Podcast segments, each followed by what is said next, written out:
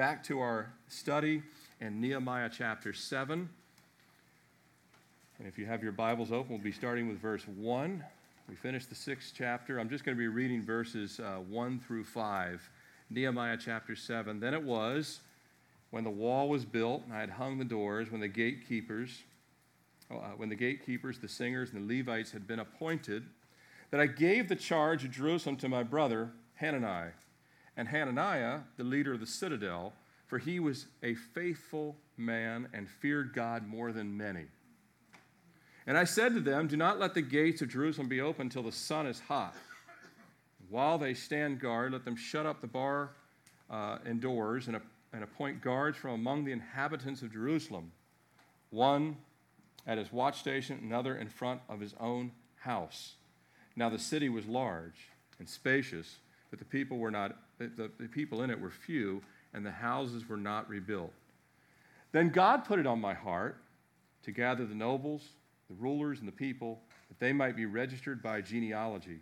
And I found a register of the genealogy of those who had come in the first return and found written in it, and we're not going to read that whole list because we're going to actually continue in chapter 7 next week. Let's pray again. Father, we now ask for the anointing of your Spirit on your word on me, your servant, on these, your servants, plural, on us, your people.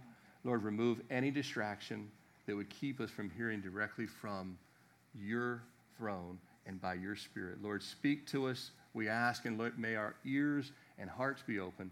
And it's in Jesus' name that we pray. Amen. Now, if you go back to Nehemiah's first steps towards Jerusalem, it started with him what? Caring. He cared about the city. He cared enough about the people to ask about the condition. And then it moved him to praying and fasting over the conditions. Then God miraculously opened a door for him to actually go and lead the effort. So he walked through that door. But it started with him caring and then praying, and then he walked through that door to lead that rebuilding effort. You remember um, he scouted the city with a few like minded men in the middle of the night and he, uh, he assessed all the ruins, all the gaps. Have you ever assessed things in your life?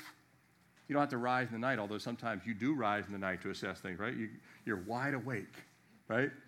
I had one of those nights last night, so if I fall asleep up here, you'll know why. But anyway, you'll have those times. You just start praying and talking to God and assessing things. Well, he did that in the night with these few men, and they assessed all the gaps, they assessed all the ruins. He challenged the people with the need. He challenged them. He said, Do you see the need? With the promise of God. And they responded to that need. They responded to that promise by faith.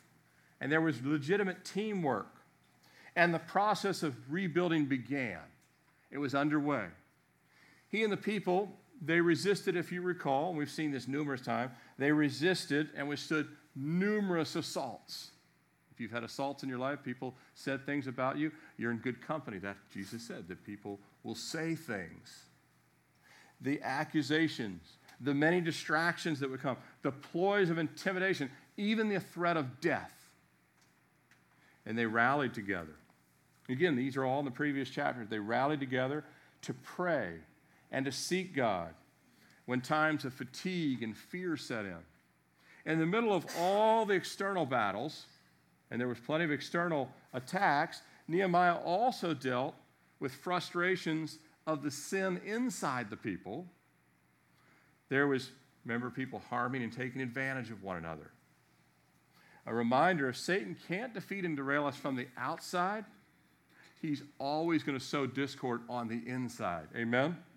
He'll do it in your family, he'll do it in this church family, he'll use the tiniest of things to drive a wedge. If he can't do it from the outside, he'll do it on the inside. Sometimes it seems more effective that way, actually, doesn't it? And as they were closing in on finishing the walls and gates, as we saw in chapter 6, as they're closing in, the enemy made a series of complex and well orchestrated attacks of fear and threats toward Nehemiah personally. I mean, the enemy like doubled down and tripled the a- efforts on Nehemiah. Said, I got it. I've got to take him out. In chapter 6, the focus is to take Nehemiah out, whatever it takes. But he stands firm, doesn't he? He stands firm. He refuses to cease from leading and the laboring in the work. You know, um, I a passage that I was reading this week, I was encouraged. In Zechariah 11, it says, Woe to the worthless shepherd who leaves the flock. Nehemiah didn't leave. He did not bail. He did not give in. I mean, the attacks were strong. He was dealing with that, but he stands firm. He refuses to cease from leading and laboring in the work on the 52nd day, which we've kind of taken as symbolic of there's 52 weeks of the year. Uh, God's not finished with us this year. Amen? There's more to be done. There's still a, a basically, you know, three and a half months left in this year. What will the Lord do? But on the 52nd day, fighting against all the fears, all the distractions, the work is finished. Doesn't it feel good when you finish something? I mean, did any of you get that euphoria when you get to cross something off a list? I mean, you, sometimes you need to create a simple thing just so you have something to cross off the list. I'm not kidding about that. Say, all right, I'm just going to create one of the easiest task known to man that I can finish so I can say I finished something. And it really is helpful. It's, it's, it's, it's a good training thing for, for young people, but sometimes I have to do that. I say, I've got to give myself a project that even I can handle here. You know, so. But when we finish something, especially if it's something significant, this is, this is something that's over nearly 100 years hasn't been accomplished. People have tried and failed. Something big. Uh, when you finally finish something significant that you've worked hard on, in this case, in Nehemiah's case, were they going to say, All right, we're done? Kick back and relax. Celebrate the good times, right? Everything's done. Nothing left to do. No, because building is only the beginning in the economy of God, isn't it? Building is just the beginning in the economy of God. Those of you guys that are, that are up in years and God's built a family in your life, you know that once the family was established, that was not the end of the work. That was the beginning of the work, right? Now, building's just the beginning. God doesn't build for formality, but for functional purpose. Did you hear that? God doesn't build for formality. There's a lot of formal aspects of religion. You ever notice that? Uh, many of them didn't come from God. He doesn't build for all that formality.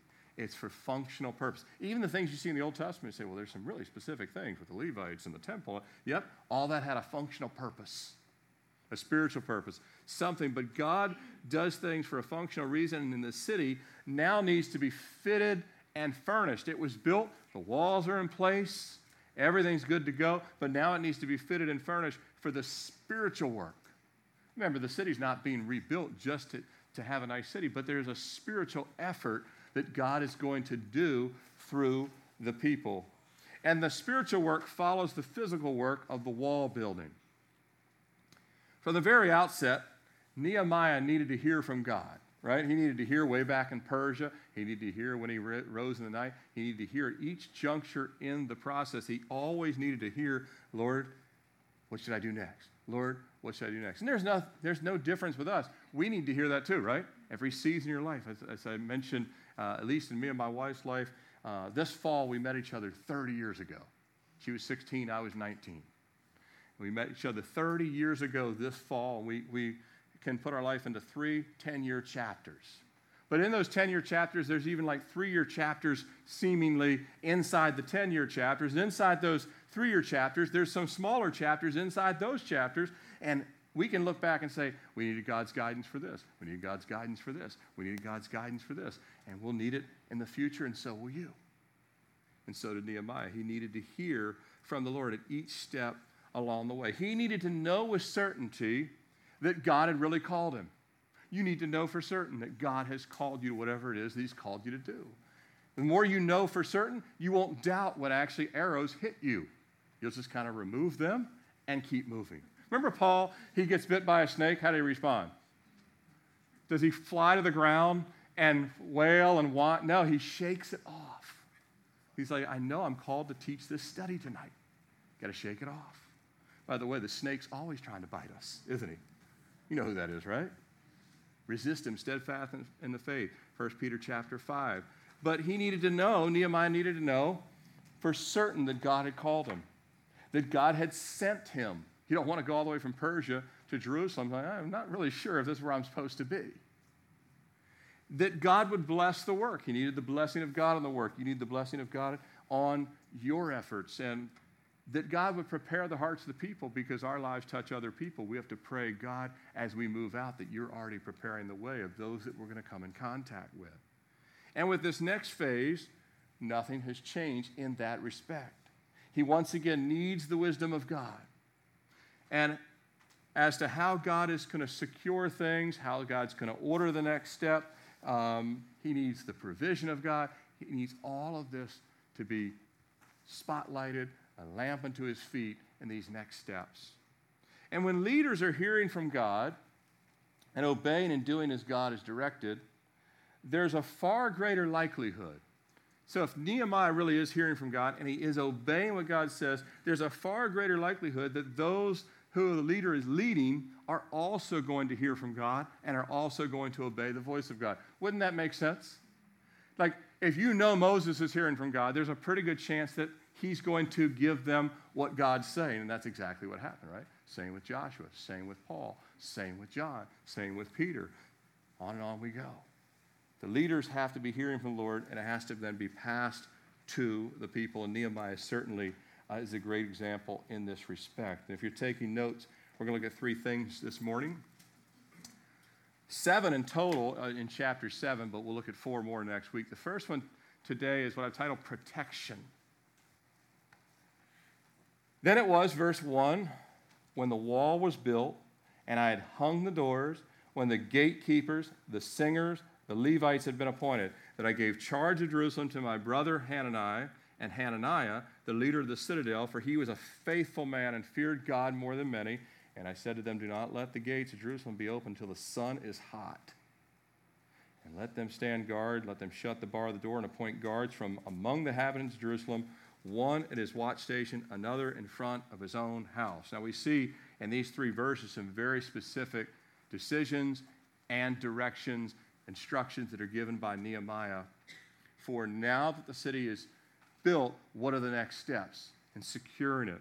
The project moves from repair and build mode to stabilize and protect mode. Those of you that, uh, those of you that do project management, you might understand that. You, re- you, you want to get something to what's called steady state. Now, it's not steady state in the spiritual realm. Once you get there, it just on autopilot. Our steady state as believers is once we get something stabilized and in a, in a position where it can actually be functional, not just, hey, that's beautiful to look at. It's a great city. Can't really live in it, but it's a great city to look at, right? Then it requires the work of the Spirit in us that we move from God putting it together to then it be life giving, if you will. But here in the city, the gates spoken of here, he said, uh, the wall was built. I hung the doors. The gates were essential. Remember, we looked at those, those gates, each of the gates, the refuse gate, the sheep gate, all those different gates that were so important. The gates were essential for the health and welfare of the city. In some ways, similar to the walls, because the walls were also very important to the health and welfare of the city. But in some ways, wouldn't you say gates and walls are functionally different, right?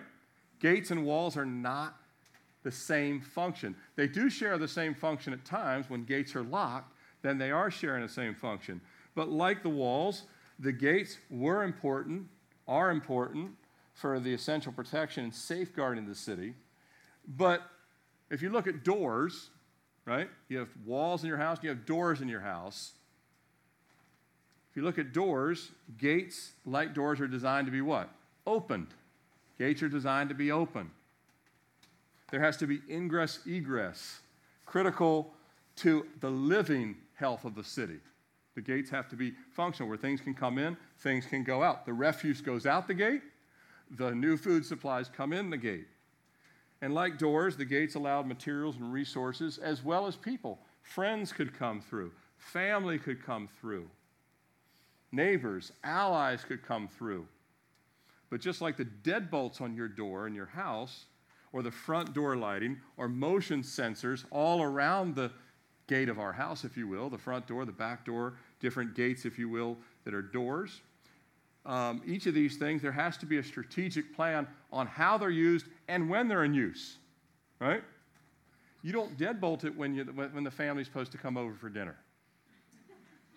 Some of you say, that sounds like a reasonably good plan. If you've seen how things go in our family, maybe that is strategic. Uh, we should start deadbolting it and say, turn off the lights. We're not actually home. Like, no, that's the time you, you bring people in. All the other potential access points, such as windows, they have to be accounted for too, right? Most people, uh, you have your own uh, plan and strategic, uh, strategic reasons for keeping those things uh, monitored and how they're secured as well. But someone has to have a plan for your home. If you're a single parent, it's going to be you. Mom and dad, it's going to be you. Whoever it is, there has to be a strategic plan for your home. Uh, as believers, I like to get those plans from the Lord. I mean, really, I, we can pray about everything. Lord, how, how, do we? How much is too much? I mean, uh, do we really need to put? Uh, you ever seen like really wealthy people? They have walls all around their house and everything. I don't have any of that, right? You can walk right through our yard. The dogs do, the cats do, everybody else is, uh, you know, all that happens. But there is a plan for the house itself. But not just physically, but spiritually, we have to have a plan for the home. And the same is the case for Jerusalem and the whole of the city and these gates. And the city and the gates, they have to be well managed, well guarded. They have to be overseen at all times because a city is not just one family, it's a collection of many families. It's a lot more responsibility. The higher you go up uh, in rank, the more responsibility there is. There has to be trustworthy leaders in place. Faithful stewards, reliable managers have to be put in place. And this is what Nehemiah is doing here in these verses 1 through 3, putting the people in place who can oversee these things. Now, part of the solution of protection, and this is a good principle in life, part of the solution of protection in everything in life is delegation. There has to be delegation. Why? Nobody can do it all. If one person is doing all things, there's going to be a lot of gaps. Nobody can do it all. There has to be delegation. No one can do it all. No one's called to do it all. Only Jesus is called to do it all. Amen? No one else is called to do it all or can do it all. Whether this be in our home, whether this be in church, whether it be in a business, a government organization, no one can do it all or is called to do it all. There has to be structure and there has to be some level of delegation and organization. Now, Nehemiah, he was a faithful watchman. He had a he had a, under the umbrella of watching over, shepherding over the entire project, the people. He was, he was the one that God had put the Moses of that project, if you will. And he was a faithful watchman. Every shepherd, every leader put in place by the Lord is called to watch over the flock. Every leader is called to watch over that flock. But part of watching and leading is finding those that can help and at the same time build up and strengthen the overall flock. And this is true in the home as well. If, if God has given you leadership over a flock of, well, we only have two kids, or we have five kids, or we have, then you have to have help and support, whether it be your spouse, other people in the body of Christ. There has to be some level of help, but there is an importance in watching over these things, and God puts leadership responsibility over that. And so we see here some necessary leadership principles for leading the people of God. Uh, four things the strategic, the tactical, let me just put it up on the list here. here. Uh, the strategic leading, the spiritual leading, the tactical, and the practical. We actually see all of this taking place here in these first three verses. What do I mean by that? Uh, each of these four areas, why these are important.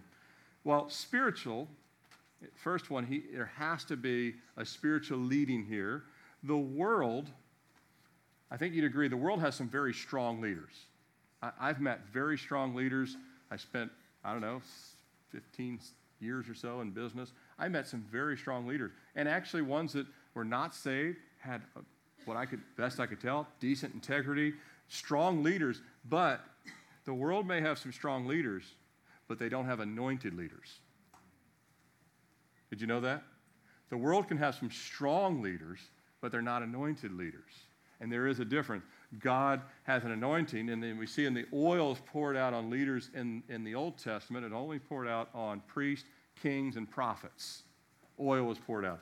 I have never seen a business executive where they poured oil on his head. Never seen that yet. Someone might try and do that and say, hey, this is now anointed, but I have not seen that take place. The world has some strong leaders, but uh, anointed leadership requires a commitment to spiritual health.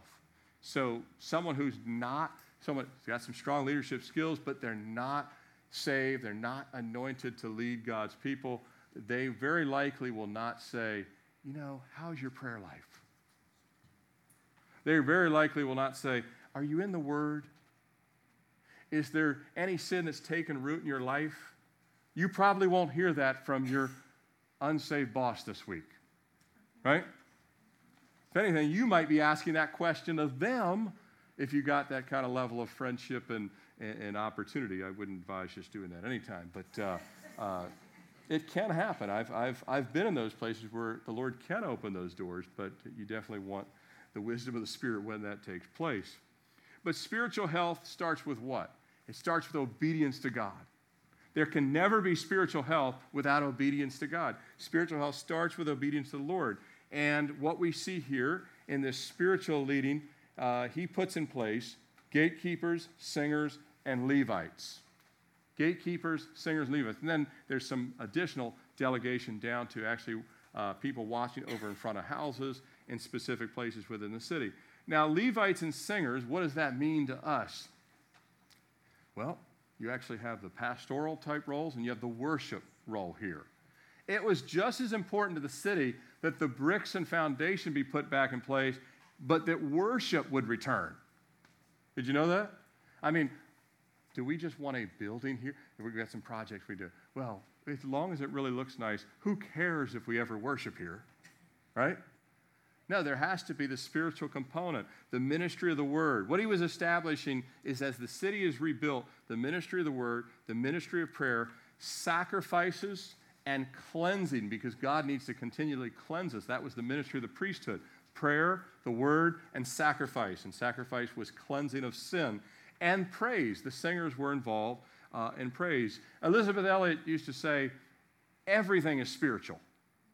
Everything is spiritual. And there's a, there's a truth to that. The reality is that everything that anointed leadership is called to do, and by the way, if you're a Christian mom and dad, you have an anointed leadership. And everything is spiritual. You mean anything we do? Yes, you're either conveying the Lord or something else in all that we say and do. So it's all spiritual in that respect. But he's saying the city walls are rebuilt, but we must rebuild the worship we have to have the ministry of the word. We have to have the ministry of prayer. You know, a tornado could take the building down, but we could still meet here to pray. Amen? We don't really need all of that stuff. The spiritual is most important. Now, we also have strategic. Godly and committed leaders have to be placed to watch over the city, over the infrastructure. Uh, in this church, in our church here, we have to have committed leaders over ministry areas. There's some things that, uh, you know, I, I know Tawan and the team uh, practiced sometime this week. I, I, wasn't involved in any of that. There's all kinds of things happening that, that uh, different individual people have to be leading over. But notice what's important about strategic leadership. Hananiah, the leader of the citadel, he was a faithful man and feared God more than any. Now, here's where spiritual and strategic are tied together. When you really want to see God bless a work, not only put someone who can do the work, but most importantly, do they fear God more than many? Not just do they fear God, even more than others. Over many, the Bible said Caleb had a different spirit. Remember Caleb and Joshua? They, they, they thought that they could take the land. The other 10, oh, no, it'll never happen. We can never, we're going to get smoked. Always seek the most faithful and the most pure hearted for anything that needs to be led. The more faithful, the more pure hearted. Now, you're never going to find perfect people. I've met I've met some pastors that have a hard time putting anybody in any leadership because they, they raise the bar. I'm like, oh, come on. If you raised the bar too high, you would have never been doing anything. So, you know, you've got to have a bar that people can come in under and grow within that, but you still look at the heart. God always looked at the heart. He looked at David. He said, David hadn't done this or that, but he fears me and he loves me. Therefore, he can grow into the role. You can do this with your own family members. Say, uh, they don't have the skills yet, but they have the heart. That's what God's looking for. Is the right heart. that strategic leadership. Not the most talented person, not the most educated person, not the most well spoken person, but integrity. Genuine integrity. God will develop the rest. Let me ask you a question Would the Lord entrust you as a watchman or a watchwoman? Would the Lord entrust you? Now, if you have a family, He already has. The question is, will we respond to it? Um, God wants us to all have these same characteristics of the fear of the Lord and, and grow in it. Practical. What do we mean by, uh, or tactical? Let me see, look at tactical first. Tactical. He even gives specific advice. Those of you that, uh, that lead things, you know that you have a strategic mandate sometimes, but underneath it, you have to have tactical bullet points, right? And here, here's where here, here's the tactical things he said. Don't open the gates till the city's hot, till the sun is hot. He, he gives very specific direction. The sun has to be up and hot, I mean, blazing, the light. We can see, by the way, when the sun gets hot, the fog fades. And so enemies that could be hiding in the fog cannot be, or, or they can be seen now. There's more visibility. You know, it's hard to see when the sun starts to set or early dusk, uh, just before it rises, just before it, it's just, it's hard to see. He said to make sure there's visible light, it burns away the fog, and we have a clear line of sight. That's tactical to say these things have to be in place. Make sure it's still, the sun is up, make sure it's gotten hot, keep the doors shut, have guards at each point. So he's very granular. This is more of a tactical thing to say, all right, we don't just say, hey, you're in charge and let the people figure it out. No, you have to have the tactical bullet points. And then lastly, the practical. There is going to be a need that these gates are opened they can't just stay shut all the time. You ever meet people that are so afraid they won't do anything? Practically speaking, you actually have to move your legs at some point. You actually have to open the gate. The fruit has to come in, the water has to come in. So he's saying, hey, these gates are important, but we're not going to keep them shut all the time. This is a living city. There has to be some practicality to it. Let's move on. The next thing we're taking a look at potential. We look at verse. Um, I look at verse four. Now the city was large and spacious, but the people in it were few, and the houses were not rebuilt. The city was large and spacious. This is Nehemiah. This is his own thoughts. This is his thoughts as he looks. He looks around and he says, The city was large, it was spacious, it was a blank canvas, is what he's saying. When you look at situations, do you see limitations or do you see horizons? when you look at situations, maybe in your own life, maybe in body, maybe in this church, do you see limitations or do you see horizons?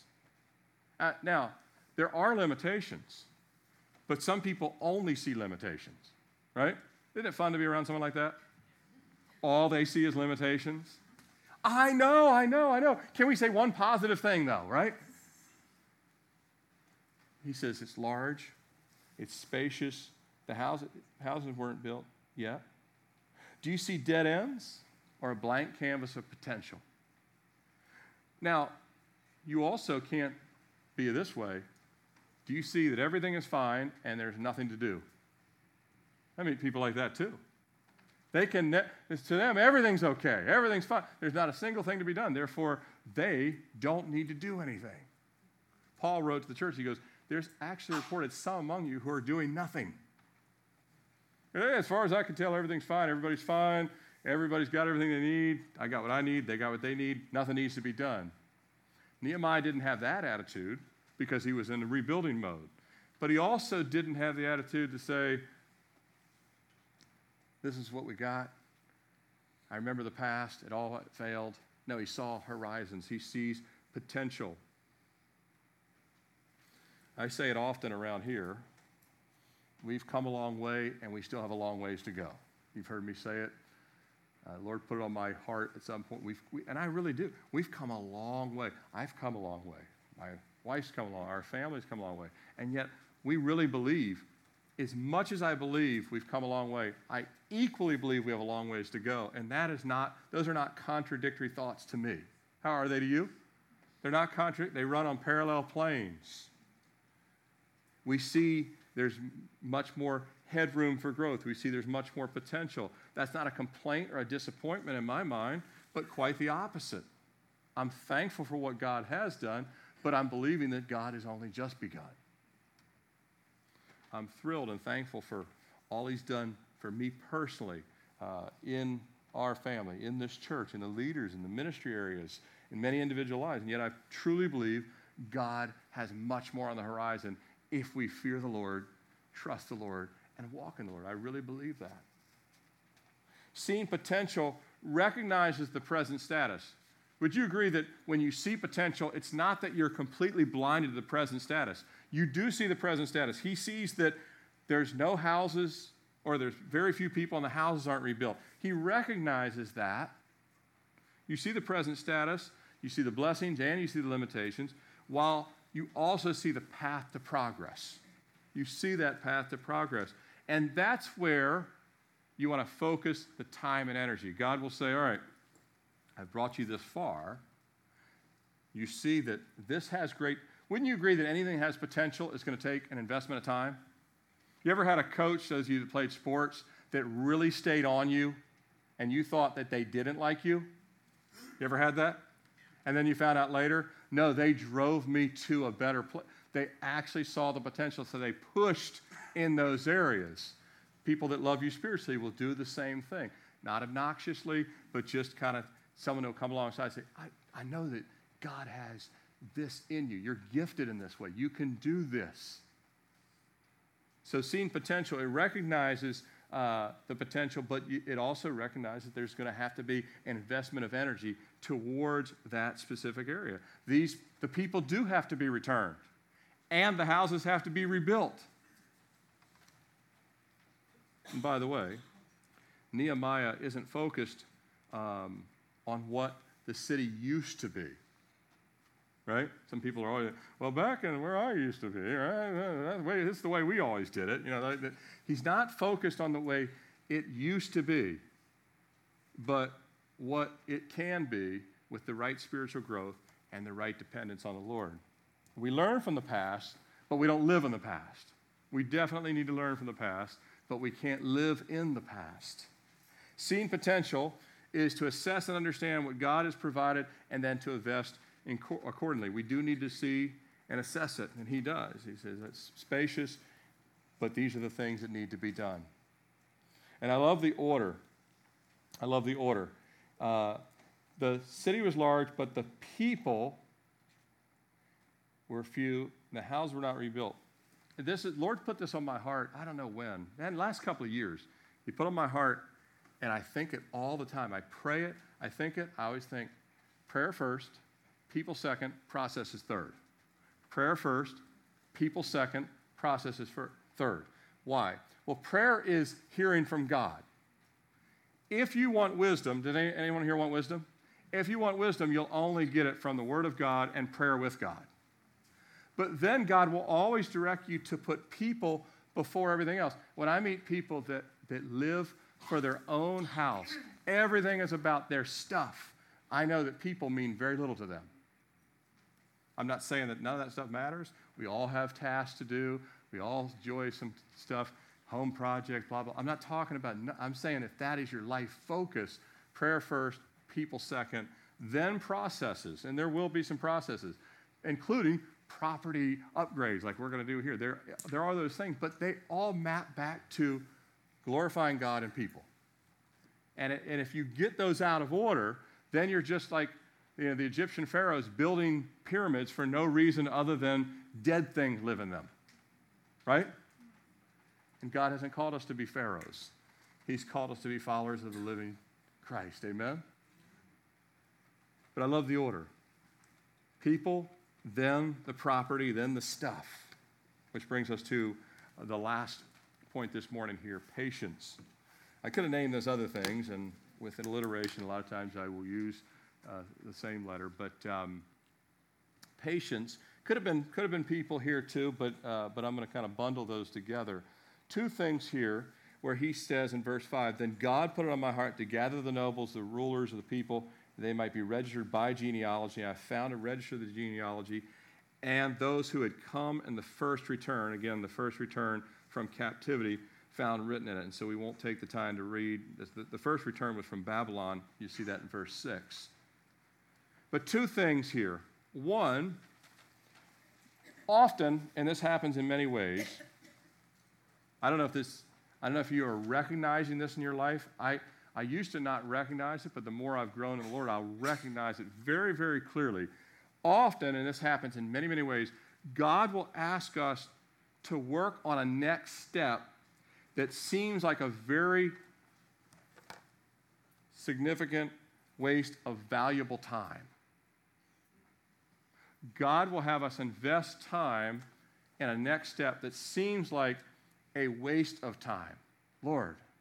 And I, I love when I see it in the Bible where I, it, actually, it's a comfort to me. You guys heard of Elijah? Three years by the brook. What a waste of time, right? Moses, 40 years. This is before the second 40 years. 40 years in the wilderness tending sheep. What? I'm, I'm saying this as we would think it in the flesh. What a waste of time. It wasn't a waste of time, right? Paul, three years in Arabia, not out doing missions, not anything that we are aware of. There's no spe- uh, specific ministry he was doing. Three years in Arabia. Then another eight, ten years He's not even on the scene. God has him over on a shelf somewhere. God will actually take us at times and focus us on something that seems like, Lord, how long will I be in this workbook? Metaphorically. Working through this again and again and again and again. And it's not always, now some of that can be uh, spiritual rebellion. The Holy Spirit will tell you which is which. If it is just us being hard headed, the Spirit will reveal that. He'll give you lots of verses to tell you where you're at. But if it's Him saying, be patient and wait, this is what I want you to do, and don't rush into battle, then you'll know that too, if you're walking with the Lord. So, in many ways, God will have us work on what seems to be a waste of valuable time, and that will require patience, because a lot of times we don't want to wait, do we? The second thing Investing in people always requires patience. Did you know that? Have you learned that yet? Investing in people because you're a people, right? And people have found they need patience dealing with you and me. And it works both ways. Investing in people takes patience, but it's much better. He has, God, so he, he sees the, look at the picture. He sees the landscape of the city. It's spacious. He put the people in place. All right, we got the singers, we got the Levites, we've got the man. Uh, I've got the faithful man over the citadel. I've got all the people in place. Everything's ready for us to stabilize and get moving. Now Nehemiah is a man of action. He's not. Some of you guys don't like to kind of have any wasted motion, right? And then God says, I want you to pore over these scrolls for a while. What? I just said houses need to be rebuilt. People need to move in. God, I got an action plan. I've got a 10 point plan. I've got a 100 point bullet plan. I know how to get them in, how to where to move them, how the house is going to be built. And God said, all right, get all these scrolls out and start studying them. It's all of a sudden, hurry up and wait. And God will do that sometimes in our life. God is never in a hurry. Did you know that? He's never in a hurry. I love when you watch the ministry of Jesus. He gets more done in three years than most, well, not most, than anyone has in all of history.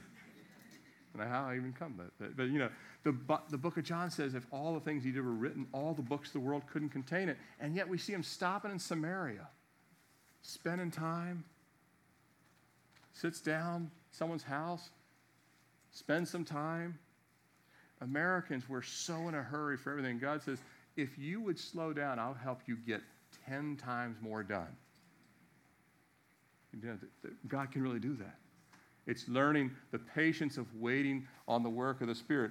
If there's an urgent step to be taken, if there's an instant response, and sometimes there is, sometimes there is an urgent step to be, sometimes there is an instantaneous response, the Lord will make that clear. I've had times where God says, I don't want you to waste a single second, say this.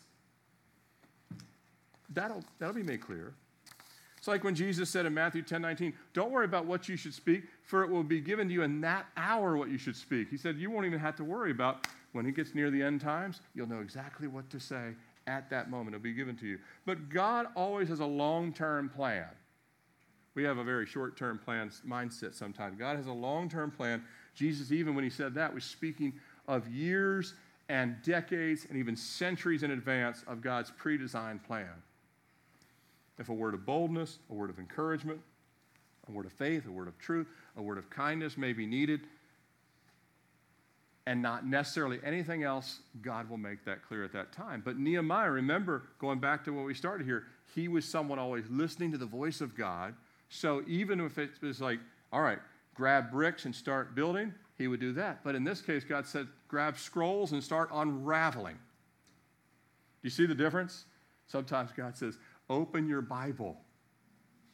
I'd rather, I, I want you to spend an hour with me and I'll pay it back to you in spades, in multiplication.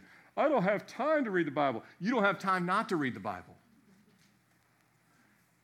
You want to have more time? God says, start unraveling the scroll a little bit. Look in to see what it is that I want to show you. Nehemiah has the initial project completed. He's put the protective measures in place. Now, the next steps, he sees this potential. So it should be just invite everybody in, start, keep swinging hammers, right? Just invite everybody in, keep swinging hammers, build the houses, don't waste a minute. Nope. Lord puts it on Nehemiah's heart. And notice he says it, then God put it on my heart. He was saying, that I was not thinking this. I was thinking houses, blueprints, people. And God says, time out. Look through all the genealogy. The Lord t- puts on his heart to organize the people, have a clear understanding of who is who before fill- filling and furnishing the city. Like Nehemiah, our role is to patiently listen for the guidance of the Lord and to stay within his parameters. It's the safest place. As a father and a pastor, I have had numerous times where I have an urge to react. You ever have that? just an urge to react, to make a decision, to do something, to start something. And the Spirit will impress many times to me as a father, as a husband, as a pastor, will impress me no, stop, pray, wait, and assess. If you do that, I'll make sure that the doors you walk through are the doors I open, not doors you're barging through. As it relates to what the Lord placed on Nehemiah's heart, it's also always wise to get to know people and their background before we start putting them in places. Amen? He knew the other guys, but he didn't know all the people in the genealogy here. And this, we'll look at that more uh, next week as well. But patience and planning and patience with people, God will always accelerate the timing if we follow that. Amen? Let me close with um, a poem written by uh, Raymond uh, Edman called The Discipline of Life. And it, and it really talks about this patience that God wants us to kind of learn to exercise, hearing the voice of God before we kind of just move out and just kind of react. Well, I know this, I have this skill. If I know this, I should just do this. No, listen to this. He says, In every life, there's a pause that is better than onward rush, better than hewing or mightiest doing. Tis the standing still at sovereign will. There's a hush that is better than ardent speech, better than sighing or wilderness crying. Tis the being still at sovereign will. The pause and the hush sing a double song in unison low and for all time long. O human soul, God's working plan goes on nor needs the aid of man. Stand still and see, be still and know. You want to know that God is leading. You want to know the steps to take. And it requires that patient hearing from the Lord. Amen? Let's close in prayer. Father, we thank you again for your word that you promise to never leave us nor forsake us, but also to give us the wisdom and the guidance and the counsel of your Spirit. And Lord, we do live in a busy world, but you want us to stop and hear from you how to take steps of protecting our own spiritual walk, those you've entrusted us with. Lord, that we would see potential, not limitations, but we would see that you have far a far greater work that you want to do. We're thankful for what you've started, but you want us to see that the work is far from complete. That there's a fitting, there's a stabilizing, there is a life giving work that you want to breathe into us and those around us.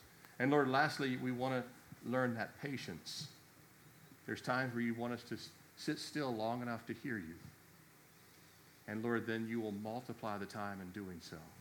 And so, Lord, we pray that you would help us in these spiritual areas of discipline, Lord, that we would truly fear you more than many and grow in the fear of the Lord and the love of the Lord. And we just thank you for this time in your word. It's so faithful and true. We pray you continue to use this study as we grow in your grace. Hey, before we close in song, I know this was not a salvation message, but as your heads are bowed for just a moment, uh, just in, you never know.